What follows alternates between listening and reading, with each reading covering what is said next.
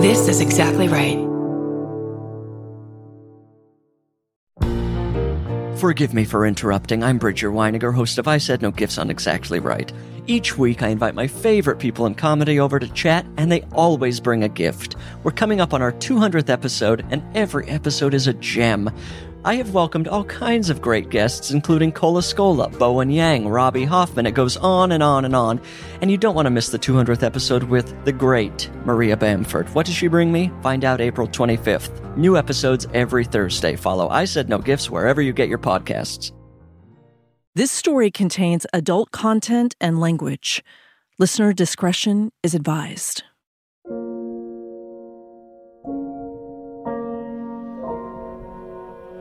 It's all of our greatest fear is that some terrible act of violence takes away those we love or affects ourselves.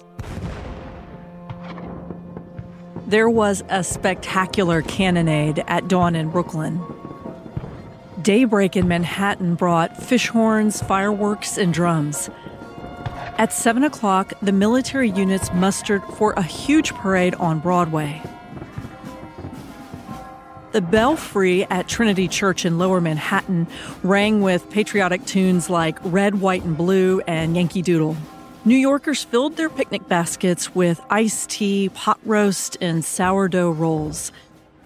This was New York City. It was the 4th of July, 1870. The city's corrupt kingmaker was William Boss Tweed. He presided over speeches inside a massive red brick building called Tammany Hall in Union Square. And just a few blocks away, Edward Rulloff stood up from his desk. The academic shuffled around two rented rooms above a dry goods store on 3rd Avenue in Irving Place.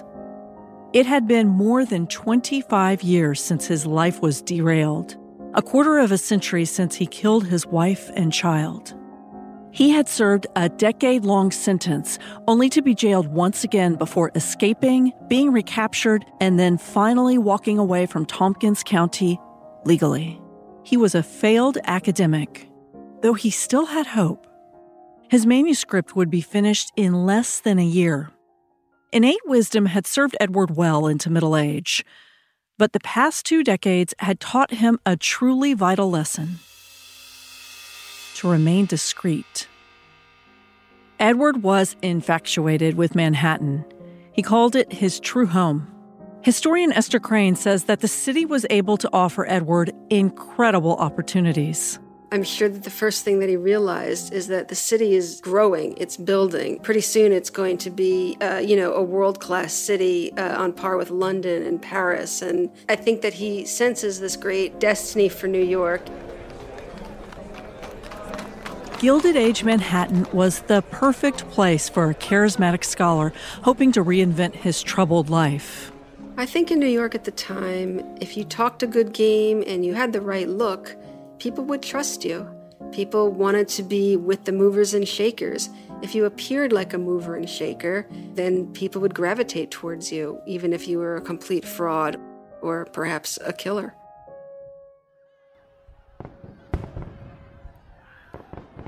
Inside his apartment in Irving Place, Edward Rulloff could barely hear the cacophony of cheers erupting from the streets below. The fireworks had faded hours earlier. He rubbed his tired eyes. He refused food. He shunned alcohol and tobacco. And he wore little clothing. He actually preferred to write in the nude. I'm assuming he liked feeling unrestricted. His partners, Al Jarvis and Billy Dexter, left the apartment in the evening. They returned the next morning with bags full of potatoes stolen from the fields on the outskirts of Brooklyn. They filled more bags with coal stolen from the yards of dealers.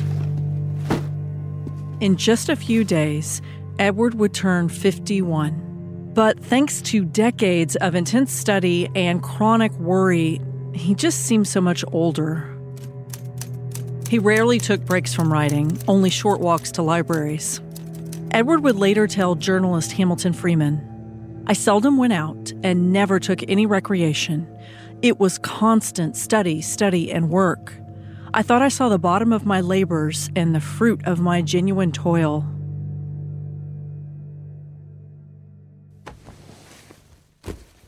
Some mornings, Edward's landlady nudged him awake at his desk, just like his mother had 40 years earlier.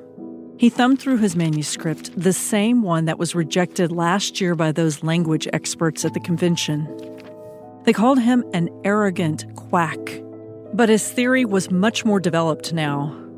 Edward wrote, Things which are opposite in meaning are named from the same roots in which the elements are reversed. Take the words stir and rest, for example, the meanings of which are opposites. In stir, the root is composed of STR. In rest, these are reversed, RST. Cornell University linguistics professor Michael Weiss says Edwards' theory was extensive, and it would have intrigued any language expert in the 1800s. If you were able to follow his logic and the way things work, then you would understand that all languages are, in some sense, uh, constructed, and that would make uh, the study of language and the learning of language easier in some sense. And that would be valuable in the 19th century? It would have been valuable, yeah. Edward literally wept over his own brilliance, sobbing at his desk. He was fixated on his theory. But he still needed money to live in Manhattan. Jarvis and Dexter were constantly being arrested for theft, and Edward always acted as their attorney, using an alias, again, of course. Four years earlier, robbers had stolen silk from a factory on 35th Street between 8th and 9th Avenues. They killed a security guard by beating him to death. The robbers clearly resembled Dexter and Jarvis, but there wasn't any definitive proof. It must have been an uncertain life for two young men anxious for wealth and hoping to please their mentor. On that 4th of July night in 1870, Edward Rulloff and Al Jarvis were planning their next heist. They would target a dry goods store the following month in Binghamton, about 50 miles south of Ithaca. Edward was hoping to sneak into the same countryside where he was suspected of committing four murders in one family. It was a ludicrous plan, almost certainly a death wish. But remember, Edward was an expert at becoming a new person. He felt confident that he would never be recognized. The Scutts had spent the past decade living in fear of Edward Rulloff. They thought a man possessed by the devil would certainly seek revenge on the people who had sent him to prison. Craig Scutt says he understands their concern. And he wasn't so far away from him. He could have come up there and, you know, taken out a bunch of them if he really wanted to. He had this ongoing hatred for the family. A lot had happened to the Scutts since Edward left for New York City in 1860. Some had married, others had children, and the patriarch of the family, John Scutt, had died in 1868 at the age of 82. It was devastating for the family. He had been beloved. Someone wrote a poem about his final days spent napping beneath a large tree on Brookfield Farm. It said, He is leaning back in his old rush chair, and the light breeze tosses his snowy hair his toil worn hands crossed beneath his breast, and near him his old dog watches his rest. Kathy Chadwick says that he was the guiding light of the family. John Scutt used to tell his children, You see, my dears, you are descended from the moon. A local newspaper printed a long obituary. It said, Mr. Scutt was a man of far more than ordinary intellectual culture. He possessed a good memory and studious habits. He was well versed in the current news and of the literature of the day.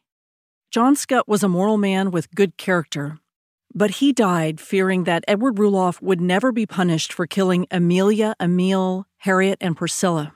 If Edward had just been more like his father in law, then his obituary might have sounded very similar.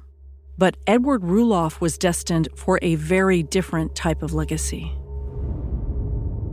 When Al Jarvis asked Edward to join him on their big heist in Binghamton, Edward should have said no. He should have remembered his oath to stay discreet.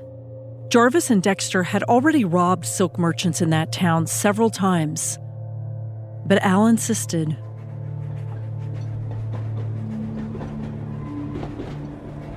And so, the Fiend of the Finger Lakes, as Edward was called, hopped on a train on the Erie Railway. He was nervous about another visit to New York's countryside. They bored holes into the wood, and the bolts securing the door to the back of Halbert's Brothers dry goods store released easily. It was between 1 and 2 o'clock in the morning on August 17, 1870. The Chenango River was to their backs. The three men had spent hours casing the warehouse, squatting nearby. There were two clerks who spent each night inside the building, guarding its precious silk merchandise. They were certainly asleep by now. Edward, Jarvis, and Dexter each pulled on face masks. Edward's long gray beard peeked out through the bottom of his.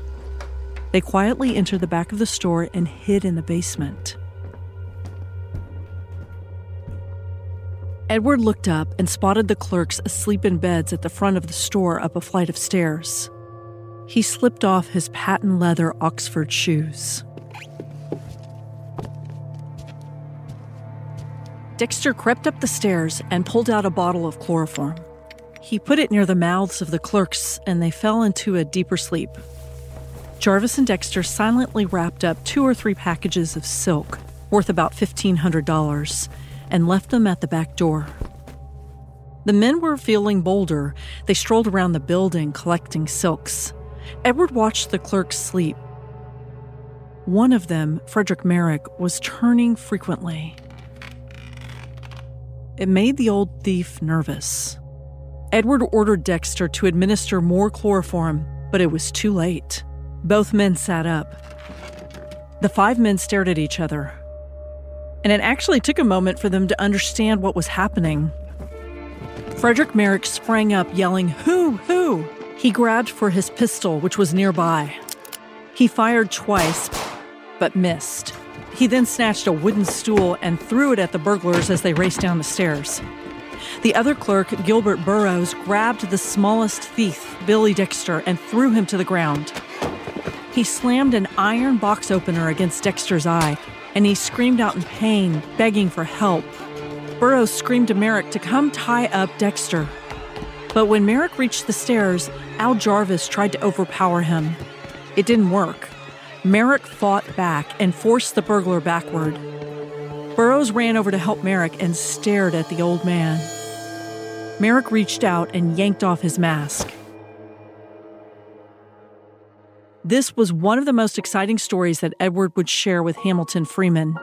He described being overpowered by the clerks. Merrick acted like a perfect demon, said Edward. He paid no regard to what I said, but kept making a noise like a wild beast. Edward then imitated the noise, kind of a grunting. Edward somehow found the pistol. He fired four times at the clerk, but missed. One bullet hit the wooden banister, causing it to splinter. The shard flew into Burroughs' face, and blood gushed from his cheek. He screamed that he was shot. Merrick looked up at Burroughs with shock. Then he felt something pressed against his neck. Before he knew what happened, Frederick Merrick was gasping for breath. Burroughs stared at Edward Rulloff holding a pistol. Merrick's limp body dropped to the ground. Dead at just 18 years old. Binghamton historian Gerald Smith counts this as yet another tragedy caused by Edward Rulloff. They sleep near the store, they hear the you know ruckus. They're just innocent bystanders who get caught up Edward told Dexter and Jarvis, Come on, we've done enough. They ran down the stairs and through the back door toward the river just a few yards away. Both Dexter and Jarvis were wounded. Burroughs raced to the front of the store. He flung open the doors and cried, Murder! so loudly that all of Binghamton heard. Edward panicked and he dragged the young men toward the water. The only thing they could do was swim. Burroughs' cries awoke the chief of police, who just happened to be sleeping in a hotel across the street from the store. The fire bells blared, signaling an emergency. All five police officers in the town reported to the front of the store. In the darkness of the countryside, the three robbers approached the river. Dexter took several steps back. He was petrified. He couldn't swim, he told the other men. And his eye was swollen and bleeding. There was so much blood that he just couldn't see. But Al Jarvis insisted that this section of the river was just a few inches deep. He could walk across. They could hear footsteps and yelling. The police were running toward the rear of the store, and they really had no choice. All three waded into the river. The water immediately pulled them under. Al Jarvis was wrong. It was over their heads. Billy Dexter began to sink. Edward described his death to Hamilton Freeman. He clutched hold of me and come near taking me down with him. He sank at once, and I do not think he came up again. Jarvis screamed for help, and Edward responded. He swam toward him, but his protege sank just feet away. He made a gurgling sound, and that was it. Hamilton later reported that Edward cried like a child and rocked back and forth. I loved that boy more than any other human being on the face of the earth, Edward said. And to see him die right before my face in such a manner, and I was unable to save him, my God, it was too bad. Those hysterics were likely an act, just another way to seduce Hamilton Freeman for a favor later on. Historian Gerald Smith doesn't believe one word of Edward's version of the river crossing. Why did they suddenly drown and he didn't? I can get away because it's now I'd be traveling by myself instead of three. Three's too many. He's ruthless enough to know that don't leave any witnesses. Yeah, I might agree with him. Edward reached the shore on the other side of the river. He heard a bell begin to strike, another fire alarm. Someone screamed for a doctor. A surgeon was trying to save Frederick Merrick's life on the floor of the store. As more alarms blared, Edward stumbled through a yard, searching for a tree where he had hidden the burglar's tools. Edward was a mess soaked clothes and matted black and gray hair, and he was missing his shoes. He had taken them off to sneak around the warehouse in silence. Several people passed by Edward and asked about the location of the fire. At Halbert's store, he feebly replied. No one suspected he was involved. He must have just seemed like a harmless old man. Little did they know. Edward ran into the woods, found an abandoned house, and sat there waiting. For what, he wasn't sure.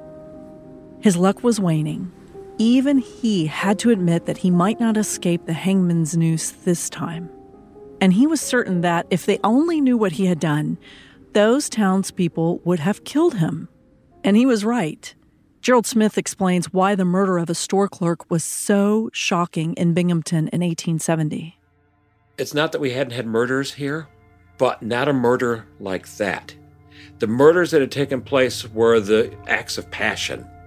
The, the husband kills his wife because she's stepping out on him. You know, it's just a fever pitch, and and it's they're isolated. The next morning, all of Binghamton knew about the botched robbery and the death of the young man, Frederick Merrick. Just about the entire town began to search for his killers. The surviving clerk, Gilbert Burroughs, had given the sheriff detailed descriptions of the three robbers, and investigators had a curious clue. One of the killers left behind a pair of leather shoes and one of them was a bit unusual. Early that Friday, several men gathered on the bank of the river. They squinted in the sunlight at two large objects lodged against the piers of the Court Street Bridge. They sent for a rowboat and a fisherman. The man cast out his line and snared something horrible. Dead body, he yelled, and he soon hooked the second corpse. Al Jarvis and William Dexter were reunited that day on the bank of the river. One had lost an eye thanks to the fisherman's hook. A photographer snapped photos of the men laying side by side on wooden planks. Their clothes were disheveled, their faces were pale and bloated. The surviving clerk stared at the smaller corpse. He recognized Billy Dexter, whose eye still had a gash above it from the fight. The sheriff's deputies peered down. They had caught two of the three burglars. By this time, a crowd of nearly 200 people had gathered on the shore. The townspeople began a volley of cheers as the bodies were searched. New York City reporters scoffed at the ghastly scene as townspeople leered at the bodies. It was disgusting. One journalist wrote Nearly every citizen, woman, schoolboy, little girl, and small dog marched by the remains. A young man, a local reporter, stood near the rest of the press. He scribbled notes on his pad. He introduced himself to the deputy as Hamilton Freeman, the publisher of the newspaper The Democratic Leader. Ham had not yet sat down with the infamous Edward Rulloff to pen his life story. That was still a few months away. For now, Hamilton Freeman was standing on the riverbank following a sensational story in his hometown. He silently watched the officers search Dexter and Jarvis. They turned out their pockets, and when the contents spilled out, just about everyone was puzzled. Laying on the ground was a glazier diamond used to cut glass, a metal bit used for boring holes, and snippets of poetry. One of the men also carried a nautical journal and a copy of a popular fortune telling book. That's a little ironic. The New York Times began publishing stories about the mystery for the next few months, as did newspapers around the country. Gilbert Burroughs insisted that there was a third suspect, a man who made it across the river alive. Details emerged about Merrick's death inside the store. Investigators described how the clerk's blood and brains were splattered across elegant reams of costly silk. And now a third killer was missing, and probably not far from Binghamton. It was a sensational murder with a sensational murderer. The entire town armed itself and waited.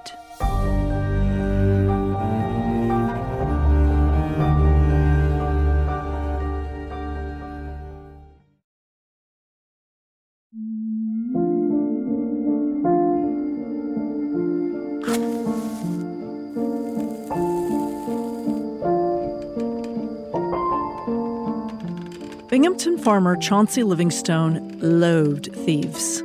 They were always poking around his orchard at night, hoping to swipe an apple. So Livingstone had taken to sitting on his front porch late into the evening, holding a pipe in one hand and a pistol in the other.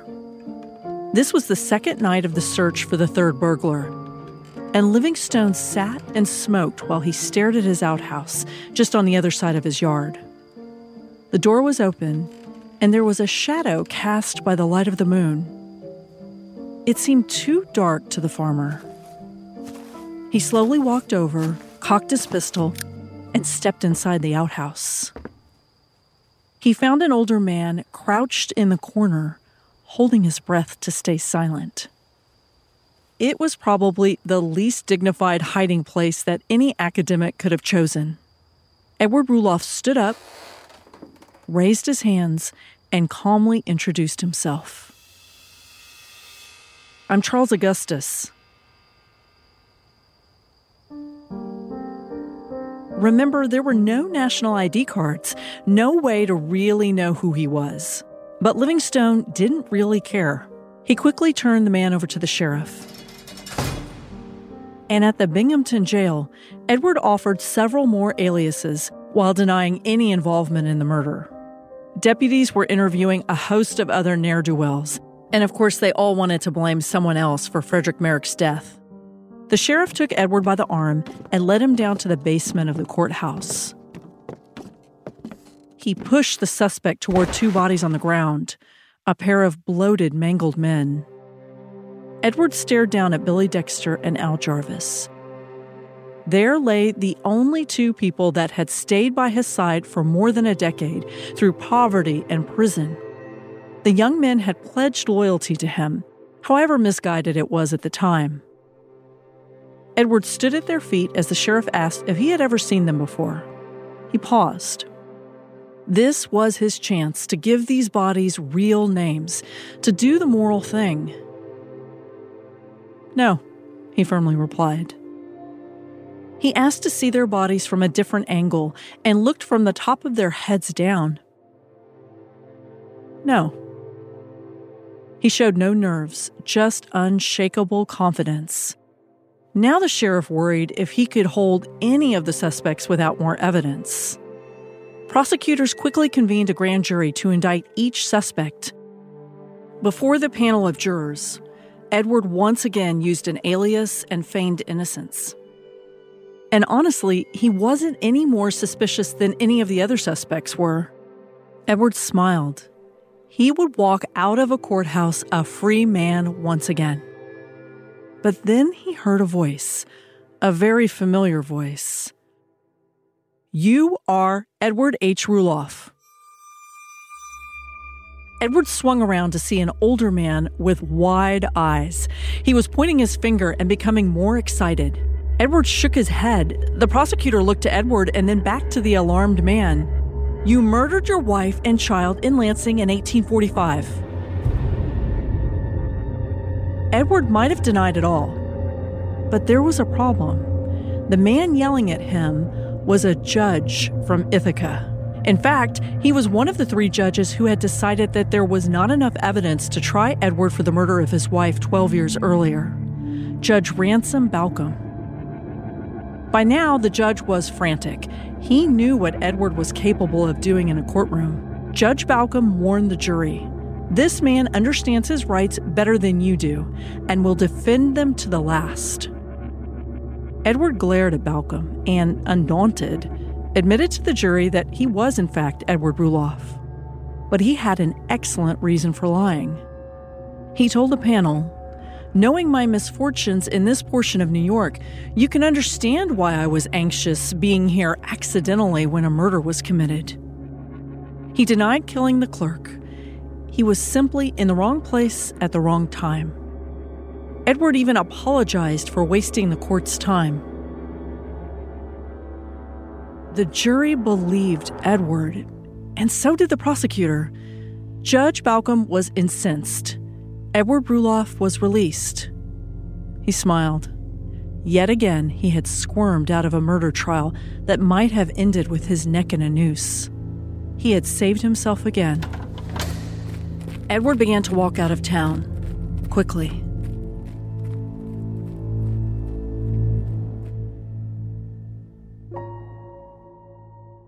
But just after he left, there was another remarkable coincidence. Someone remembered a strange fact about Edward Rulloff.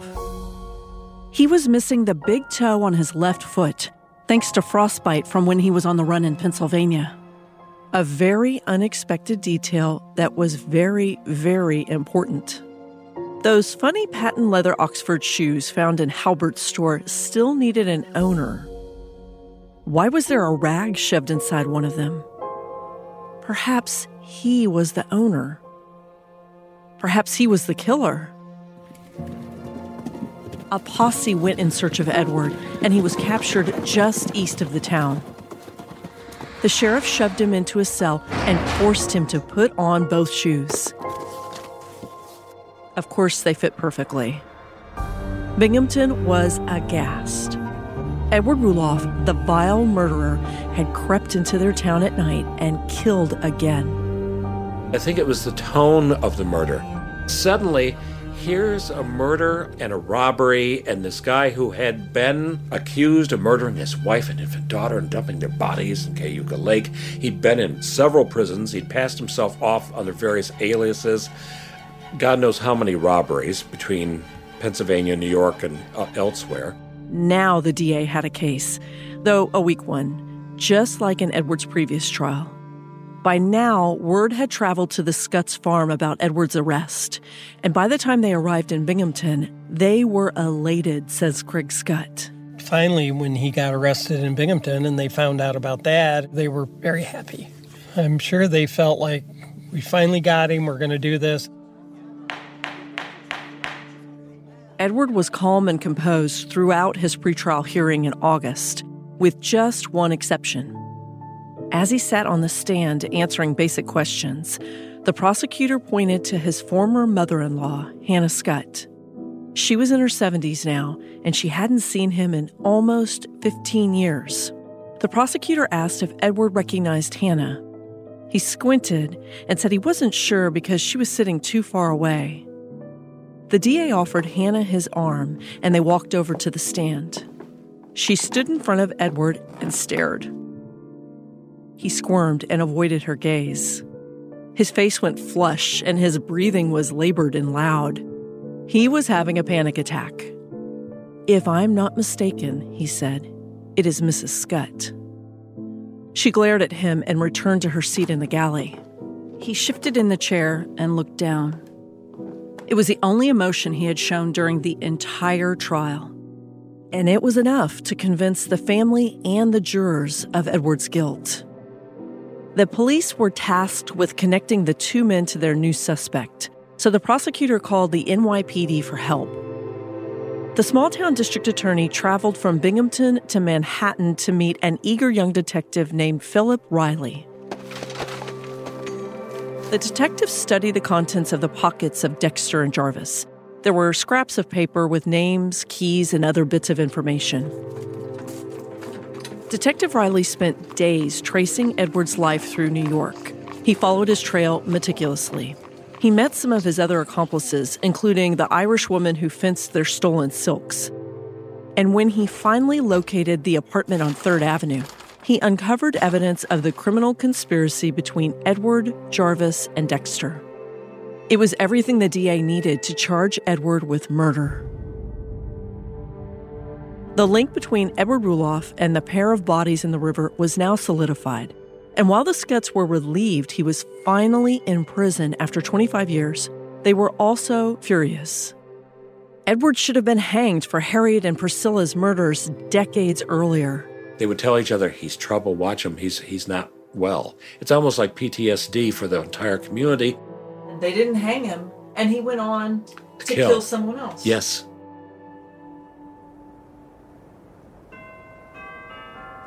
Christmas Day was glorious for much of New York City. At midnight, the bells of the Old Trinity Church in Lower Manhattan exalted the full, rich chimes in a joyous peal. The sweet tones echoed throughout the dark and otherwise silent streets of the city's immigrant community. New Yorkers packed outdoor markets down on Fulton in Lower Manhattan and Washington Square on the west side. Patrons elbowed each other to buy freshly killed deer, rabbit, poultry, and fish. It was a merry season for so many New Yorkers, but not for Edward Rulloff. He spent the day sitting in the Binghamton jail, though strangely, he was doing exactly what he would be doing as a free man writing. Edward's murder trial was set for January of 1871. The date was quickly approaching, and instead of plotting his defense, he frantically wrote notes on his theory. The people of Tompkins County, particularly the Scutts, felt a bit more at ease this Christmas. They took comfort knowing that Edward was locked up, but there was still that nagging fear that once again he would escape justice. Harriet's mother, Hannah Scutt, had died just a few weeks after she confronted Edward in court. Clearly, she had shaken him, but the emotional trial it was just too much for her fragile health. She died without seeing her son in law hanged for killing four members of her family. By January of 1871, Edward had reached international status. Newspapers around the world simply titled their front page stories The Rulloff Trial. No first name was needed. He was the brilliant killer who thwarted justice three times. Would there be a fourth? Readers wondered. Each day of the trial, the courthouse in Binghamton was ringed with buggies and crowded with people, all angling to look at the aged savant. His younger brothers provided ample funds for a well known defense attorney. George Becker begged Edward to let him handle the questioning. But the accused was dismayed as he listened to the evidence and anyway, he rarely took advice, especially good advice. So Edward demanded to question the first witness, the surviving clerk, Gilbert Burrows. He tried to test Burrows' memory of that night and the identity of the man who shot Frederick Merrick. And by this time, the dead clerk had been painted as a martyr in the New York City press. I saw him square in the face when he went downstairs after he shot Merrick and come towards me, insisted Burrows. By good light? Edward asked. You know what the light was, replied Burrows with a sneer. The courtroom erupted with applause, a general uproar that was quickly stopped by the judge. Edward ignored the outburst and showed little emotion throughout the trial until a key piece of evidence was submitted his manuscript. Witnesses in court reported that he held it with unusual emotion. One person said that he seemed to almost fondle it, like a great treasure. Edward looked up at the judge. He said, there is the proof, Your Honor, that my occupation does not send me around the country breaking open stores. There is a book that 500 men in 10 years cannot produce. The manuscript was his alibi. Every second of his day was devoted to it, he said, and there was literally no time left for him to rob. It was an interesting defense, one befitting a man obsessed with his own ideas. As the DA's evidence came spilling out, it became clear to Edward's defense team that they needed to switch strategies. They began to argue self defense that Frederick Merrick was viciously attacking Al Jarvis, so Edward had to defend his friend. The jury took hours debating behind a locked door. Townspeople feared that Edward would escape a death sentence by being convicted of a lesser charge, just like what happened in the trial of his wife's murder. Edward might even escape without jail time. And that was a thought that frightened just about everyone in upstate New York. Rumors spread across Binghamton that a lynch mob was forming. William Scott boasted that he was prepared to unleash a group of 200 men on the jail where Edward was being held. The minister of the First Presbyterian Church in Binghamton advocated for vengeance if secular justice didn't prevail. Historian H.W. Brands says that often religious leaders had a bigger impact on the views of a community than political leaders did. That part of upstate New York, and especially parts even farther west, were famous or notorious for the religious revivals that swept through New York. It was sometimes called the burnt over district because religious passion would burn over this place time after time.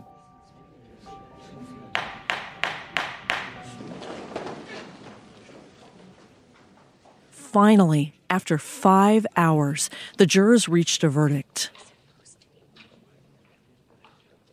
guilty of first degree murder and sentenced to hang in March. Edward sat back in his chair for a moment, out of exhaustion. But soon afterward, he marched back to his cell. He lit his gas lamp, opened his manuscript, and began to write. He now had just two months to finish it. Meanwhile, Edward could hear the men building the gallows just outside his cell. They were preparing for a massive crowd. They built a fence around the gallows so the masses couldn't see. Maybe they were joyous because they knew the guy was going to be killed, he was going to be executed, they were bringing justice into their community.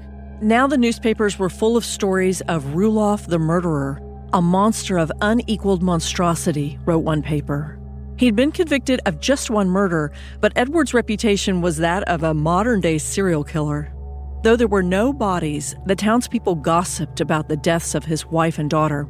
Surely he poisoned his sister in law and her newborn, though there was no definitive proof. Reporters speculated that Edward deliberately drowned Dexter and Jarvis. He never would talk to anybody while he was in the jail. You know, the newspapers would try to go and get an interview. I guess they basically got one. There was one journalist that had earned Edward's trust, his only confidant. As he awaited execution in January of 1871, Edward shook Hamilton Freeman's hand for the first time inside the Binghamton jail. That's when their relationship began, almost 30 years after he murdered his wife. Ham took notes as Edward sat with him, retelling his life story, starting just one day after his conviction. The reporter felt uneasy.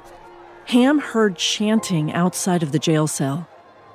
Crucify him! Crucify him! This is Moses on the Mount and the sea splitting, and God is powerful and will bring justice down upon you. But Edward Rulloff had one last clever trick a final chance to escape the gallows. His brain would save his life, and it would also prove just how valuable he really was. But first, he needed Hamilton Freeman's help.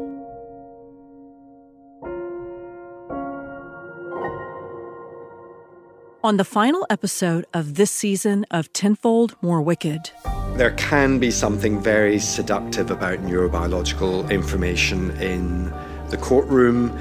Juries looking for a simple understanding of terrible behaviors can be very drawn into that. Families of the people who suffered deaths at the hands of this guy had every right to be outraged. Just because somebody is intelligent or even brilliant doesn't mean that we should excuse their conduct. That's it. What does it say? Wife of William Scott. So that's the gravestone. If you love historical true crime, be sure to order my book, American Sherlock. It's about a real life Sherlock Holmes who solved some of the most gruesome murders in the 1920s. This has been an Exactly Right and Tenfold More media production. Producers Jason Wehling and Laura Sobel. Sound designer Eric Friend. Composer Curtis Heath. Artwork Nick Toga. Executive producers Georgia Hardstark, Karen Kilgariff, and Danielle Kramer.